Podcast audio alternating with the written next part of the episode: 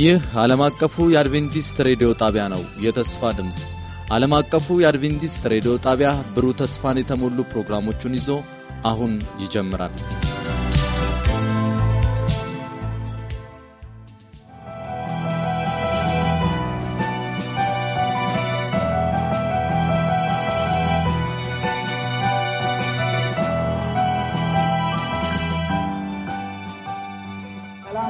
ይስጥልን። እንደምን አላችሁ አድማጭ ተመልካቾቻችን? ይህ በየሳምንቱ እየተዘጋጀ የሚቀርብላችሁ የመጽሐፍ ቅዱስ የውይይት ክፍለ ጊዜ ነው። አድማጮቻችን ባለፉት ጊዜያት በዚህ ዝግጅት የመዝሙረ ዳዊት መጽሐፍ ጥናታችንን እንደጀመርን ታስታውሳላችሁ እና ባለፉት ስድስት የጥናት ጊዜ መዝሙረ ዳዊት ምን ያህል ግሩም ድንቅ የመጽናኛ መዝሙር እንደሆነና በህይወታችን ውስጥ ተግባራዊ ስናደርገው ህይወታችንን በመንፈሳዊ ህይወታችን ከፍ የሚያደረገን መሆኑን አብረን እያጠናን ከተለያየ አወያዮች ጋር እያጠናችሁ እንደነበር ሁላችሁም ታስታውሳላችሁ። ከዛ በመቀጠል ዛሬ ደግሞ ሰባተኛውን ትምህርት ይዘንላችሁ ቀርበናል። እዚህ ይህንን ትምህርት በመወያየት ከእናንተ ጋር ቆይታ የምናደርገው የሰባተኛ ቀን አድቬንቲስት የሚዲያ ክፍል አገልጋዮች ነን እዚህ ያለ ነው እና በሚኖረን ጊዜ በተለየ ሁኔታ እግዚአብሔር በመካከላችን ተገኝቶ እኛንም አድማጮቻችንን እንደሚያስተምረን ተስፋ እናደርጋለን። ከዛ በፊት እግዚአብሔር መንፈስ ሁላችን እንዲመራና ትምህርት እንዲሰጠን ሁሉን እንዲቆጣጠር በጸሎት በሱ ፊት እንቀርባለን። እንጸልይ። ቅዱስና ዘላለማዊ ሆንክ ቸርና ሩሩ ፈቃር አባታችን እናመሰግንሃለን። አሁንም ደግሞ ቃልህን ከፍተን ልናጠና ልጆችህ በፊትህ ተሰብስበናል። በተለየ ሁኔታ ደግሞ የሰማይ አባት በመካከላችን ተገኝተ የቃልህን ሚስጥር እንድትገልጽልን ማስተዋል ጥበብ እንድትሰጠን እንለምንሃለን። ይህን ሁሉ ስለምታደረግልን እናመሰግናለን። በተለያየ አማራጭ የሚከታተሉን ደግሞ ወንድም እህቶች በዚህ ቃል እንዲባረኩና የሰማይ አባት ፈውስ እንዲያገኙ አንተ እንድትረዳቸው እንለምንሃለን።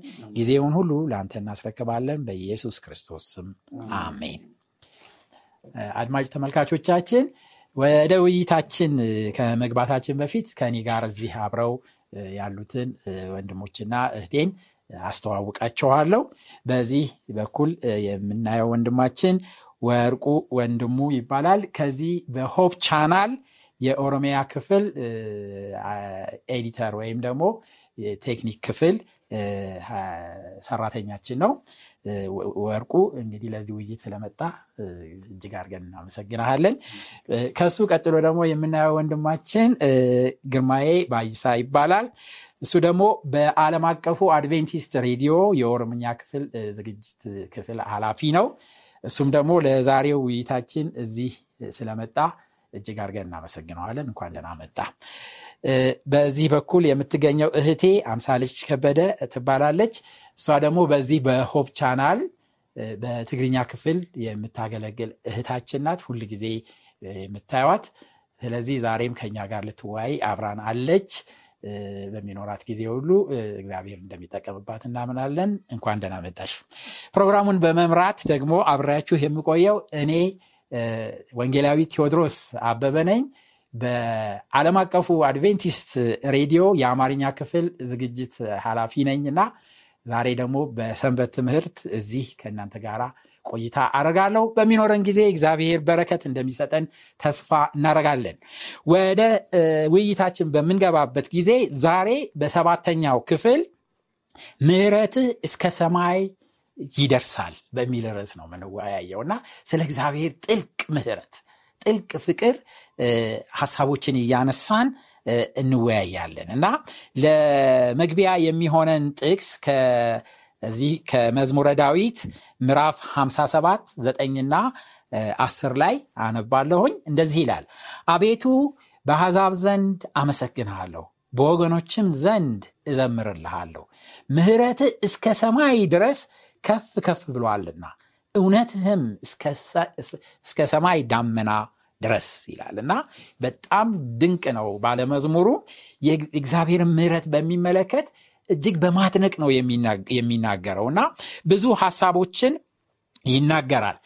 እዚህ በመዝሙረ ዳዊት ውስጥ ባለፈው ጊዜ ስንመለከት ስናጠና እንደነበረው ብዙ ጊዜ የሚመስለን ዳዊት ብቻ እንደጻፈው ነው። ግን ሌሎችም ጸሐፊዎች አብረውት እንደተባበሩ እንመለከታለን እና የሁሉም ጸሐፊዎችን ሁኔታ በምንመለከትበት ጊዜ ምስኪኖች ደግሞ በእግዚአብሔር ፊት ብቁ ራሳቸውን ብቁ ሆነው እንዳላገኙ የሚሰማቸው በአጠቃላይ ባጭሩ ወንጌል የሚያስፈልጋቸው ጸጋ የሚያስፈልጋቸው መሆናቸውን በመዝሙሮቹ ውስጥ በተደጋጋሚ ይገልጹታል።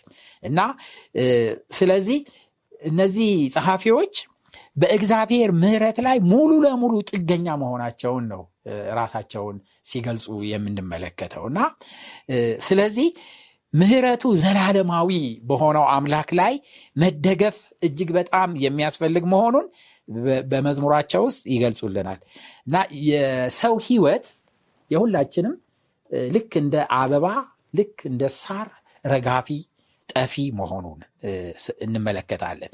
ነገር ግን ለቃል ኪዳኑ ታማኝ የሆነው አምላክ በጣም ደስ የሚለው ነገር ህዝቦቹን ሊረዳ ሊያጽናና ሊደግፍ ሁል ጊዜ ከአጠገባቸው መሆኑን የሚያሳዩ ናቸው መዝሙሮቹ። ስለዚህ ከእግዚአብሔር በቀር ልንመካበት ልንደገፍበት የሚገባን ምንም ኃይል ምንም መደገፊያ እንደሌለ ባለመዝሙሮቹ አጠንክረው ይህንን ይናገራሉ። እና ዛሬ በዛሬ ውይይታችን የምንመለከታቸው ሀሳቦች እነዚህን ነው የሚያሳዩን። እና በእግዚአብሔር ላይ ሙሉ ለሙሉ መደገፍ በምህረቱ ላይ ሙሉ ለሙሉ መደገፍ እና ምህረቱ ደግሞ ለዘላ አለም ዘላቂ መሆኑን ማመን እንዴት አድርጎ በእግዚአብሔር ቸርነት መራመድና እስከ መጨረሻ መድረስ እንደምንችል የሚያሳዩን መዝሙሮችን እየጠቀስን እንመለከታለን። ወደ መጀመሪያው ሀሳብ በምንሄድበት ጊዜ ምህረቱ ለዘላለም ጸንቶ ይኖራል ይላል በመዝሙረ ዳዊት 136 ላይ ሄደን በምናነብበት ጊዜ በዚህ መዝሙር ውስጥ የበላይ የሆነው ሀሳብ የቱ ነው እና መዝሙረኛው ደግሞ ይህንን ሀሳብ በምን ማስረጃ ላይ ነው ተደግፎ ሊነግረን የፈለገው? እስቲ ወንድም ወርቁ በዚህ ላይ ሀሳብ ብትሰጠን። አመሰግናለሁ። እንግዲህ ምህረቱ ለዘላለም ነው፣ ጸንቶ ይኖራል። እውነት ነው። ይሄ እንግዲህ በመዝሙረ ዳዊት ውስጥ መዝሙር አሁን አንተ እንዳነሳው መዝሙር መቶ ሰላሳ ስድስት ከቁጥር አንድ እስከ ዘጠኝ ድረስ ባለመዝሙሩ ሲያስቀምጥ እውነት ነው ምህረቱ ለዘላለም ነው። ያም ምህረቱም ደግሞ ጸንቶ ይኖራል። ጽኑ ፍቅር ብሎ ነው ደግሞ የሚያስቀምጠው ማለት ነው እና በዚህ ላይ የምናየው ቃል ምንድን ነው? ጽኑ የሚለውን የሆነ ገደብ ያሌለው እና የእግዚአብሔር ምህረት ለዘላለም ነው። ምህረቱም ደግሞ ለብዙዎች የሆነ ነው። በሆነ ጎሳ ወይ ደግሞ በሆነ ህዝብ ክልል ብቻ የተከለለ አይደለም። ለሁሉም ሰው የእግዚአብሔር ምረት ሰፊ ነው፣ ለዓለም በሙሉ የሚለውን ሀሳብ ይዘዋል ማለት ነው እና ይህም ደግሞ ከጌታችን ከኢየሱስ ክርስቶስ ሀሳብ ጋር ያገናኘዋል። በዮሐንስ ወንጌል ምዕራፍ 3 ከቁጥር 16 ላይ ሄደን ስናየው እግዚአብሔር ዓለምን እስኪወድ ድረስ አንዱ ልጁን ሰጠ ይላል። ያም ደግሞ በእሱ ያመኑት ሁሉ የዘላለም ህይወት እንዲኖራቸው እንጂ እንዳይጠፉ ነው ይላል። ያ ማለት ምንድን ነው? እግዚአብሔር ምንም ሳይራራ አንዱ ልጁን ነው ይሰጠን።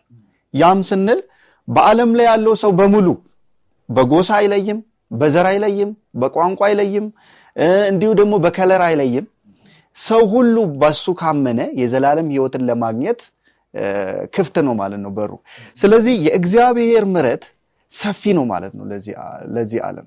እንዲሁ ደግሞ ምህረቱ ለሆነ ጊዜ ገደብ ያለው ነገር ወይ ደግሞ የሚገደብ የሆነ ጊዜ ላይ የሚያልቅ አይደለም፣ ዘላለማዊ ነው ብሎ ነው የሚያስቀምጠው። እና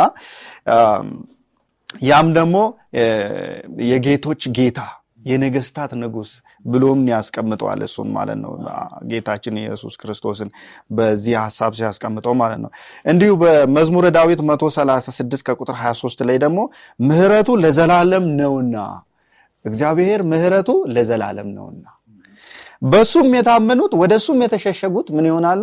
ከዚህ ጥፋት መዳን ይችላሉ ማለት ነው። ይህን ስንል ምን ማለት ነው?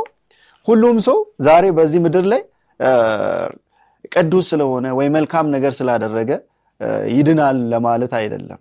ያን ስንል ምንድን ነው? እግዚአብሔር በምህረቱ ነው ሰውን የሚያድነው። እኛ በመልካምነታችን አይደለም፣ ጥሩ ባደረግነው ሳይሆን የእኛ መልካምነት አሮጌ ያ መቃ የሆነ ምንድን ነው የሚባል አንድ የሆነ አገላለጽ አለ ከመጽሐፍ ቅዱስ ውስጥ የሚጠቀመው አሮጌ ጨርቅ ነው። ምን ብሎ ነው የሚጠቀመው? የእርግማን ጨርቅ። Thank you የእኛ ጽድቅ ወይ ደግሞ የኛ ለመዳን የምናደርገው ጥረት የእርግማን ጨርቅ ነው። የእግዚአብሔር ጸጋ የእሱ ምህረት ዘላለማዊ ነው ብሎ ነው የሚያስቀምጥልን። ለዛ ነው መዝሙረ ዳዊት ውስጥም ደግሞ ለዛ ነው እንደዛ ብሎ የሚያስቀምጥ ምህረቱ ለዘላለም ነው። እግዚአብሔር ምህረቱ ለዘላለም እውነት ነው። ይሄ እኔ በቃል ተናግሬውም ልገልጸው አልችልም የእግዚአብሔርን ምህረት እና በሚችለው አንደበት ነው በዚህ ትንሿ አንደበት ነው ለመናገር የሞከርኩት እና እግዚአብሔር ምህረቱ ለዘላለም ነው እና ምህረቱም ገደብ የለውም ስንል እውነት ነው። እግዚአብሔር እንዲሁ መሐሪ እንደሆነም የፍርድ ፈራጅ አምላክ ነው። ሲፈርድም ደግሞ በቀን የሚፈርድ አምላክ ነው እና የሚፈርደውም ደግሞ እኛ በራሳችን ባደረግነው ስራ የራሳችን ስራ ራሱ ነው የሚያስፈርድብን። እግዚአብሔር ለመፍረድ ወይ ደግሞ ያን የፍርዱን ጊዜ ወስኖ አስቀምጦታል፣ ጊዜውም ማለት ነው። ይሁን እንጂ ያ ስራችን ደግሞ እኛ አይ ይሄ ምህረት አንፈልግም ብለን የምንሸሽ ከሆነ በምህረቱ ውስጥ ማንሸሸግ ከሆነ እግዚአብሔር የሚፈርድበት ጊዜ ይመጣል ማለት ነው። ምክንያቱም ከምህረቱ ነው የወጣ ነው። እግዚአብሔር ካዘጋጀልን ሀሳብ ወይ አቅጣጫ ውስጥ ነው የወጣው። የጌቶች ጌታ ወይ ነገስታት ንጉስ ብለን ደግሞ ስናስቀምጥ ምንድን ነው በዚህ ዓለም ላይ ብዙ ጌቶች አሉ። ዓለምን ሲያስተዳድሩ የነበሩ አሌክሳንደር ዘግሬት የሚባሉ በዓለም ላይ በጣም የሚገርም ተጽዕኖ ያደረጉ ሰዎች ያለፉ ሰዎች አሉ። በመጽሐፍ ቅዱስ ውስጥ ደግሞ ስናያቸው እነ ነቡከደነፆር የነበሩ በዳንኤል ምዕራፍ ሁለት ውስጥ የነበሩ አሉ። እና በአጭር በአጭሩ ፈርዖንም ፈርዖንም ራሱ አለ እኔ ጌታን አላቅም ያለ ጌታ በዚህ ዓለም ላይ ከነበሩት ነገስታት እኮ ለመጀመሪያ ጊዜ ማን ነው አምላክ ያለ ሰው እኮ ፈርዖን ነው።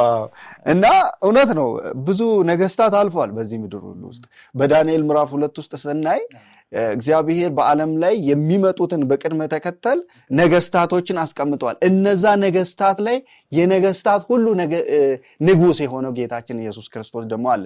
ያቺ ድንጋይ ከተራራ ላይ ማንም እጅ ሳይነካት መታ ከስር ከምንድን ነው ቁርጭምጭሚት ነው የሚባል እግር አካባቢ ላይ እሱም መታችሁ ሙሉ በሙሉ ያ ስዕል ፈረሰ። ያን ለዳንኤል ምስል ለነቡከደነፆር በህልም ያሳየው እግዚአብሔር እቺን ዓለም በመጨረሻ ላይ የነገስታት ንጉስ የጌቶች ሁሉ ጌታ የሆነው መጥቶልን የሚነግስ ያሳያል። በጊዜው ደግሞ አሁን እህታችን እንዳነሳቸው አምሳለች እንዳነሳችው በዓለም ላይ መጥቶ እንደሚፈርድ በቀኑ እንደሚፈርድ ለምንድን ነው የሚፈርደው? የምህረት አምላክ ነው። ምህረትን አስቀምጦልናል። በዛ ምህረት ሁሉ ውስጥ ደግሞ እኛ እንድንድን እድሉን ሰጥቶናል ማለት ነው። እዚህ ላይ እንደው ለመጨመር አምሳለች ከገለጸችው ውስጥ በዚህ በመዝሙር 136 ላይ 26 ጊዜ ነው ምህረቱ ለዘላለም ነውና እኔ በጣም ወደዋለሁኝ። እኔ ብዙ ጊዜ ከፍቼ ያነበዋለሁኝ። እግዚአብሔርን አመስግኑ ቸር ነውና ምህረቱ ለዘላለም ነውና፣ የአማልክትን አምላክ አመስግኑ ምህረቱ ለዘላለም ነውና፣ የጌቶችን ጌታ አመስግኑ ምህረቱ ለዘላለም ነውና፣ እሱ ብቻ ታላቅ ተአምር አደረገ ምህረቱ ለዘላለም ነውና፣ ሰማይን በብልሃቱ ሰራ ምህረቱ ለዘላለም ነውና እያለ ይቀጥላል። ሀያ ስድስት ጊዜ እንደዚህ ደጋግሞ ደጋግሞ የሚለው ባለመዝሙሩ ለምንድን ነው ብለን ጥያቄ መጠየቅ እኮ ይኖርብናል። ይሄ ምንም የማይለዋወጥ የጸና ምህረት ከእግዚአብሔር ዘንድ እንዳለ በደንብ አድርጎ ይነግረናል። የማይለዋወጥ በጊዜ በሰዓት ዛሬ ምህረት ሰጦ ነገ የሚተው አምላክ ሳይሆን ምንም የማይለዋወጥ ምህረት ያለው አምላክ መሆኑን በደንብ አድርጎ ለመግለጽ ስለፈለገ እንደሆነ መገንዘብ ይኖር እዛ ጋ የመጽሐፍ ቅዱሳችን ማዕከሉ ራሱ እምብርቱ ማለት ነው የእግዚአብሔር ምህረት ነው። አሁን እንዳየነው እግዚአብሔር መሀሪ ነው ብለን ስናወራ ሳለን ምህረቱን ተማምነን ነው የምንኖረው የሚለውን ለመግለጽ ነው እና ከዛ ውጭ ግን ምህረቱ እንዳለ ሁሉ እግዚአብሔር ደግሞ ፍርድም አለ ማለት ነው። ያ ፍርድ ግን የእግዚአብሔር የምህረት መገለጫው ነው። ምክንያቱም ክፋት እንደዚህ ቀጥሎ ከኖረ ማለት ነው። የሰው ልጅ ሙሉ በሙሉ እንትን ያደርጋል። ስለዚህ ክፋትን ሊያጠፋ ዘንድ እግዚአብሔር የምህረቱን መገለጫ ምን ያደርጋል? ፍርዱን ያመጣል ማለት ነው። እና በምህረቱ ውስጥ ነው ፍርዱንም የምናገኘው ማለት ነው። ለሰው ልጆች ከመራራቱ ለሰው ልጆች በዚህ ጥፋት ውስጥ የሚያደርጉት ስቃይ ለማጥፋት ምን ያደርጋል? እግዚአብሔር ምን ያደርጋል? ፍርድን ያመጣል ማለት ነው። ፍርዱን ያመጣል ማለት ነው። በጣም በጣም ግሩም ሀሳብ ነው። እንደው በዚህ ላይ ብቻ እንኳን ብዙ መነጋገር እንችላለን እና አድማጮቻችን ጨምረን ጨምረን ይህንን መዝሙር መመልከትና ማጥናት ይኖርብናል። ደግሞ ተስፋችንን ያለመልመዋል። ከሱ ጋር ያለንን ግንኙነት እጅግ አድርጎ ያጠነክርልናል። ወደሚቀጥለው ሀሳብ በምንሄድበት ጊዜ ወደ መዝሙረ ዳዊት ምዕራፍ 51 ነው የምንሄደው እና መዝሙረ ዳዊት ምዕራፍ 51ም እንደዚሁ በጣም ታዋቂ የሆነ ግሩም ድንቅ መዝሙር ነው እና መዝሙረኛው የአምላክን ምሕረት የጠቀሰው ለምንድን ነው እዚህ ጋር ትኩረት ሰጥቶ የጠቀሰበት ምክንያት ምንድን ነው እና ከዳዊት ህይወት እና ከዚህ መዝሙር የምንማረው ነገር ምንድን ነው? እስቲ ወንድማችን ግርማይ በዚህ በኩል ሀሳብ በጣም አመሰግናለሁ ቴዲ።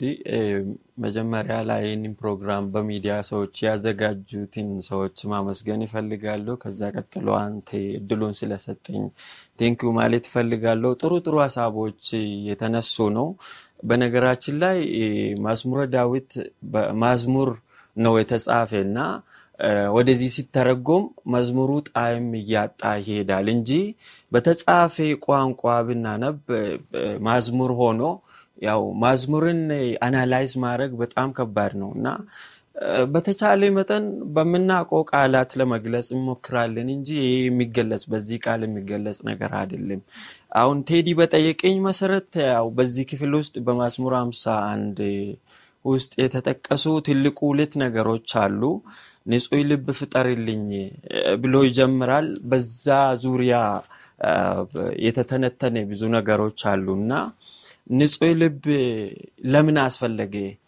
ምን አይቶ ነው ይህንን ነገር ከተናገረ ዳዊት ብለን analyze ስናደርግ ዳዊት ንጉስ ነበረ አይደል? ንጉስ ነበረ።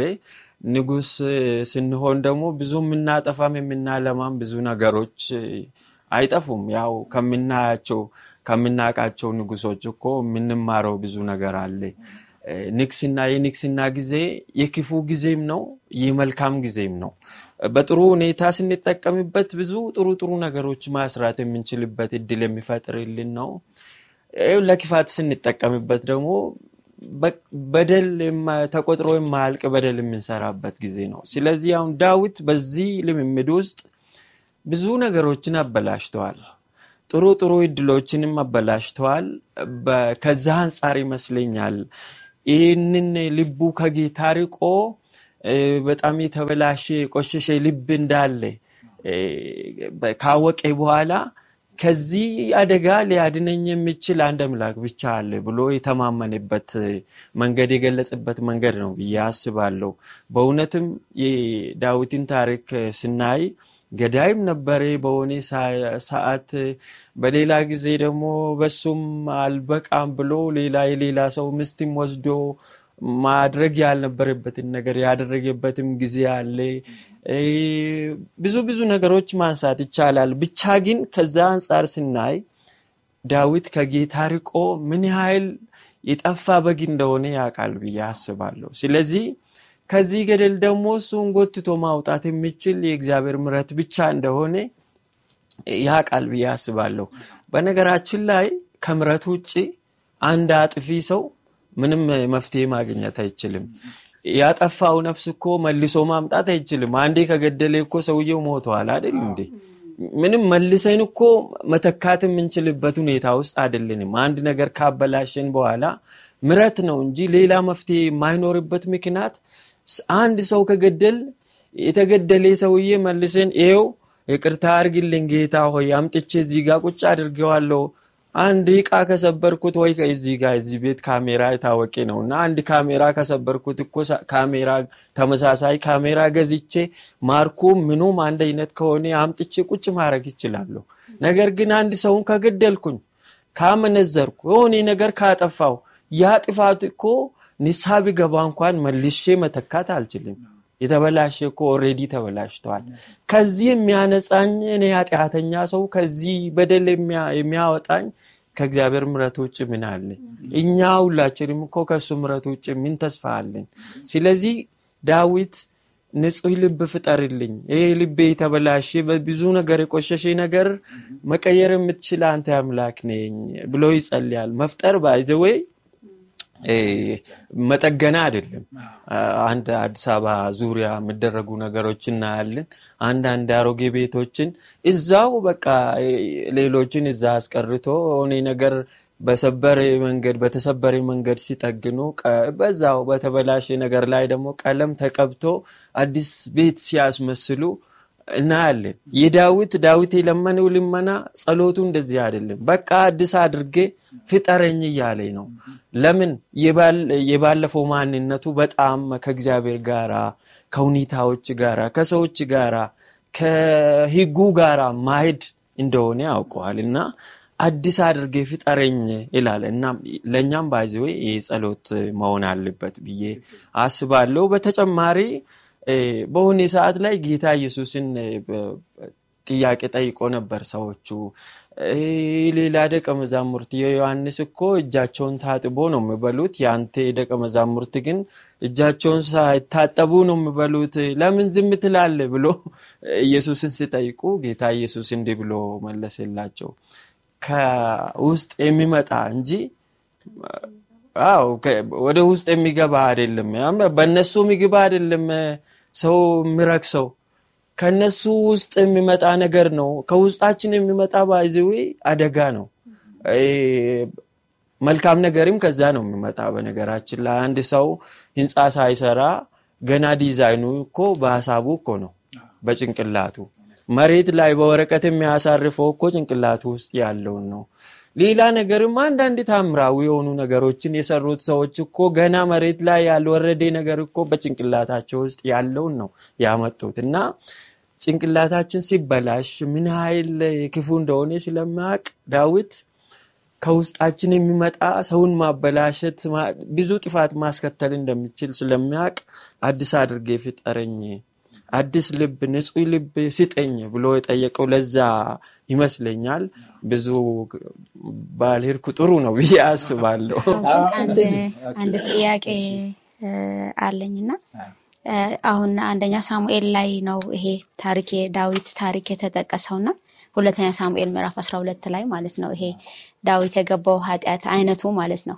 ከነዛ ከአስርቱ ትእዛዛት ወደ አራት የሚሆኑትን እንትን አድርጓል አጉድሏል ማለት ነው። መጀመሪያ ምን አደረገ? ተመኘ አይደለ? ተመኘ። ከዛ አትመኘው ምነው ሰበረው ማለት ነው። እንደገና ደግሞ የተመኘውን ተግባር ለመፈጸም ደግሞ አመጣት ሴትዮዋና አመነዘረ አመነዘረ። ሁለተኛው ትእዛዝ አታምንዝር የሚለውን ፈጸነ እንትን አረገ ማለት ነው። ከዛ በኋላ ደግሞ ባልየው ስመጣ ደግሞ እንደገና አታልለው አይደለም። በብዙ መንገድ ሲያታልለው እናገኘ ነው። ማታለልም በእግዚአብሔር ዘንድ ያው ክፉ ኃጢአት እንደሆነ እናገ መጨረሻ ላይ ደግሞ ቅድም እንደተባለው የማይመለሰውን አደረገ አይደል? ገደለ ያንን ሰው ህይወት ለመመለስ በማይችል ሁኔታ እንደገደለ እናገኛለን። እና ይህን ሰው ግን እግዚአብሔር ምን ብሎታል?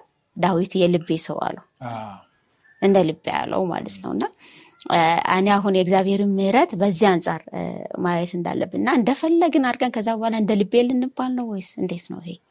እስቲ ትንሽ እኔ እዚህ ላይ ትንሽ ተጨማሪ ሀሳብ ለመስጠት በነገራችን ላይ ሁላችንም በደለኞች ነን። የምሕረቱ ክልል ነው የሚወስነው። አሁን እኔ ልቤ ሰው ያለበት ምክንያቱ ብዬ የሚያስብበት አንዱ ነገር ምንድን ነው? ዳዊት አንድ ነገር ቶሎ ኒሳ ወደ ኒሳ የመመለስ ህይወት አለው። የፈለገ ነገርን ቢያደርግ ቶሎ ተመልሶ ደግሞ አንድ እኔ አንዳንድ ጊዜ ልጄን የሚያደንቅበት ምክንያት አለኝ። አንድ ነገር ያጠፋል ና ብዬ ስጠራው በቃ አንዳንድ ልጆች አሉ ለማምለጥ የሚሞክሩት ግን ይመጣል። በቃ እንዳጠፋም ያውቃል። ነገ እንዴ እንዲ ያደረግክ አይደል እንዴ እንደዚህ ይደረጋል አይደረግም ይላል። ይደረጋል ብሎ ቢከራከር ወይ ኃጢአቱን ጥፋቱን ለመሸፈን ቢሞክር ይጨክናለው ነበር በልጄ ላይ ግን እንደዛ ብሎ ሲመልስልኝ በቃ ልቤ በቃ ይቀየራል፣ ቶሎ ይቀየራል። እና ጌታ ከምን አንጻር ነው እንደ ልብ ብሎ የሚጠራ ብዬ ሲያስብ ከምረቱ ክልል ሳይወጣ ቶሎ ይመለሳል። አሁን በወርቁም ስናገር ገደብ አለው ምረት ከፍ ያለ ምን ያህል ከፍታ ብኖረውም ምረቱ ከፍታ ብኖረውም ገደብ ያለው ነው። ገደብ የሌለ ነገር የለም። ግን በዛ ክልል በምረቱ ክልል ውስጥ ተመልሰን ደግሞ ንስሐ ብንገባ እግዚአብሔር ያው ይቀይራል ሀሳቡን። ያው በደሉን ይዞ በቃ በዛው ተይዞ ቁጭ ብሎ ስለሱ እያሰበ የሚቀር አምላክ አይደለም የምናመልከው እና ከዛ ይመስለኛል። ልክ ይሄ ወደሚቀጥለው ሀሳብ ነው የሚወስደን እና ግን ሁለት ነጥቦችን ጠቅሼ እንትን እናደርጋለን። ምክንያቱም አንደኛ ዳዊት የሽንገላ አለመሆኑን የምታውቁት ምህረት መጠየቁ አንዳንድ ሰዎች እኮ ከፍርሃት ቅጣት ከመፍራት ፍርድ ከመፍራት በቃ ማረኝ ማረኝ ይላሉ። እሱ ግን ወደፊትም እንኳን ላለመፈጸም አዲስ ፍጥረት እንዲሆን ነው የጠየቀው። በቃ አዲስ ልብ ፍጠርልኝ ነው በቃ እና ይሄ ከልቡ ነው በቃ ይሄ ነው እግዚአብሔርን እንደ ልቤ ሊያሰኘው የቻለው ዳዊትን። አንደኛው ሀሳብ ይሄ ነው። ሁለተኛው ደግሞ በኤጾብ እርጨኝም እነጻለሁ ይላል እና ይሄ ኤጾብ ቅጠል የሚባለው በዘሌዋውያን መጽሐፍ ምዕራፍ 14 ላይ ሄደን በምንመለከትበት ጊዜ ለምጻሞች ወደ ካህኑ ይቀርቡና መስዋዕት ከቀረበ በኋላ ደሙን በዛ በኤጾብ ቅጠል ይነክርና ይነክርና ሰውየው ላይ ይረጭበታል። ሲረጭበት ያ ለምጽ በአንድ ጊዜ ይነጻል። በቃ ያ የቆሳሰለ የነበረው በቃ በጣም ደስ የማይለው የነበረው ነገር ሙሉ ፈውስ ያገኛል። እንደ አዲስ ገላ ይሆናል። ይሄ አዲስ ለውጥ ነው። ይሄ አዲስ ፍጥረትነት ነው። ከዛ በኋላ እንደ አዲስ ወደ ህዝቡ ይቀላቀላል። በቃ አዲስ ፍጥረት ይሆናል። በቃ የቀድሞ ሁሉ አይታሰብም። ያ ለምጻምነቱ ምን አይታሰብም እና ይሄ አዲስ ፍጥረትነትን ነው ያሳየውና የዳዊት ልብ የዳዊት ንስሐ እስከዚህ ድረስ ነው። ለዚህ ነው እግዚአብሔርን እጅግ በጣም ያስደሰተው ላይመለስ አድማጭ ተመልካቾቻችን በጣም ግሩም ድንቅ የሆነውን ይህንን የዳዊትን መዝሙር በሚመለከት አብረን እየተወያየን ያለ ነው። ብዙ በረከት እንዳገኛችሁ ተስፋ እናደርጋለን። ስለዚህ በዚህ ምሕረትና ፍቅር ላይ ተመስርተን መቆም እንድንችል እግዚአብሔር እኛንም አድማጮቻችንንም እንዲረዳን ጸሎታችንና ምኞታችን ነው። እንግዲህ የዛሬው ውይይታችንን በዚሁ እናጠቃልላለን። አድማጮቻችን፣ ተመልካቾቻችን ይህንን ምሕረት ይህንን ፍቅር ሁል ጊዜ እንዳንረሳ በዚህ ይህንን ፍቅርና ምህረት የሰጠንን አምላክ ከፍ ከፍ እንድናደረግ በሱ ምህረት ላይ እንድንተማመን ስለነበረን ጊዜ ሁሉ እግዚአብሔርን እጅግ አድርጌ ያመሰግናለሁ። እዚህም ውይይቱን በመወያየት አብራችሁ ያላችሁትን የዚህ የሆፕ ቴሌቪዥን አባሎችና የደብሊዋር የዓለም አቀፍ ሬዲዮ አባሎች እጅግ አድርገን እናመሰግናለን። በሚቀጥለው ጊዜ ደግሞ በሌላ ውይይት እስከምንገናኝ ድረስ የእግዚአብሔር ጸጋ ከሁላችሁ ጋር ይሁን። ደህና ሁኑ።